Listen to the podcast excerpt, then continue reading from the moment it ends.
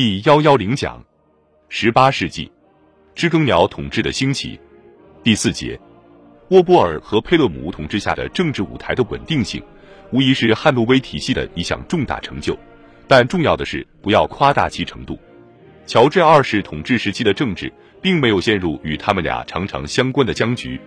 汉诺威人对辉格主义的认同，尽管是掺水分的辉格主义，导致铁杆的乡村托利党家族被永久疏远。这些家族中，尽管很少产生一流的政治家，但在反对派中保持了一定的韧性，并成为其他潜在的敌对因素的核心。他们会使那些背叛他们的同志的日子不好过。例如，当他们的一位贵族领导人高尔伯爵 （Earl Gower） 加入亨利·佩勒姆一伙时，就导致了1747年大选时在高尔的家乡斯塔福德郡爆发空前的骚乱。事实上，在各个郡，托利党有自己的地盘。在郡级选民的四十先令自由人中，特别是在中部地区、西部乡村和威尔士，托利党得到了一贯的甚至越来越多的支持。在其他地方，即使不是处于主导地位，他们也是有影响力的。辉格主义的持续舞弊行为使托利主义在教会的实力必然受到影响，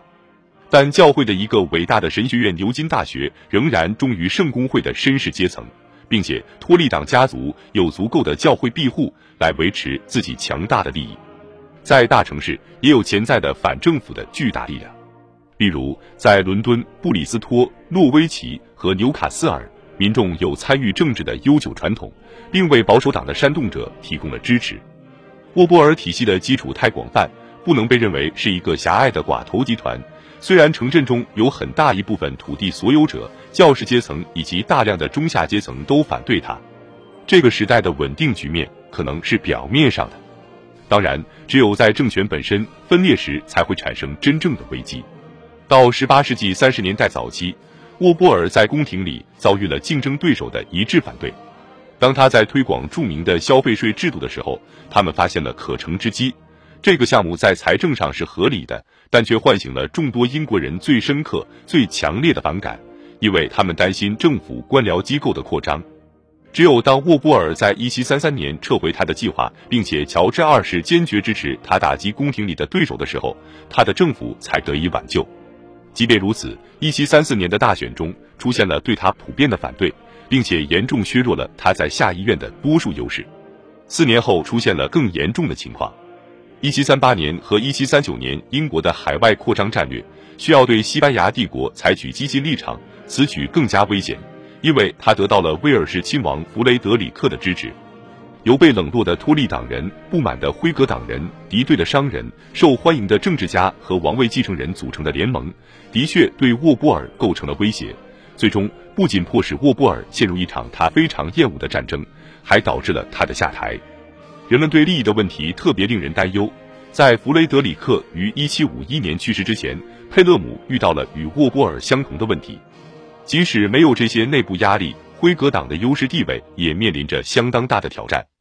詹姆斯党人的威胁可能被夸大了。许多为海峡对岸的国王举杯祝贺的人，是否真的愿意拿他们的财产或生命去为斯图亚特家族冒险？这是值得怀疑的。尽管如此，他们中更坚定的人得到了一些鼓励。奥地利王位继承战争 （1740 至 1748） 暴露出英国不仅卷入了海外对西班牙的战争，而且卷入了对欧洲大陆上强大的波旁联盟的战争。在那场战争中，乔治二世似乎主要关心保护他心爱的选帝侯领地，随之而来的是与国内利益发生冲突。最重要的是把英国的金钱和士兵的鲜血投洒到在德国和荷兰的做法，广受抨击，给爱国的政客们提供了足够的把柄来攻击政府。沃波尔早就预测到战争意味着同时在英国土地上进行国王继承权的斗争，事实证明就是如此。当詹姆斯党人于1745年入侵英国时，对汉诺威王朝构成全面的威胁。按照欧洲标准，英国常备军的规模很小。即使是一七六五年十二月，小健卫者 Young Pretender 率领一小股装备落后的武装进入英国中部地区中心地带，也已经把国防军忙活得筋疲力尽了。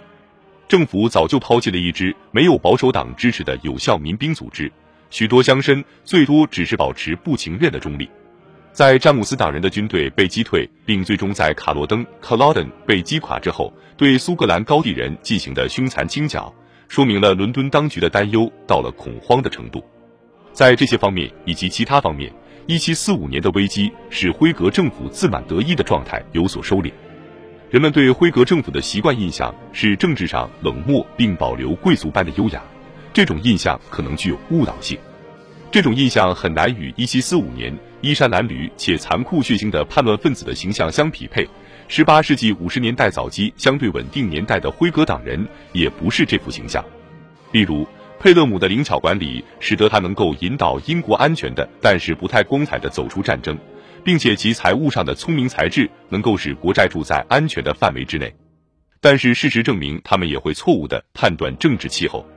他在一七五三年颁布的犹太人入籍法案，旨在缓解英国犹太人社区的公民权利被侵犯的状况，但是却引发了高派教会的敌意和不宽容的浪潮，迫使他很快废除这一不讨人喜欢的政策，以避免在一七五四年大选中对自己不利。再次，詹姆斯党人的威胁警报和远征也并未结束，即使到了一七五三年，在伦敦依然能看到一位詹姆斯党人被公开绞死的惊人场面。毫无疑问，在某些方面，十八世纪的政治较为温和，但也并非总是如此。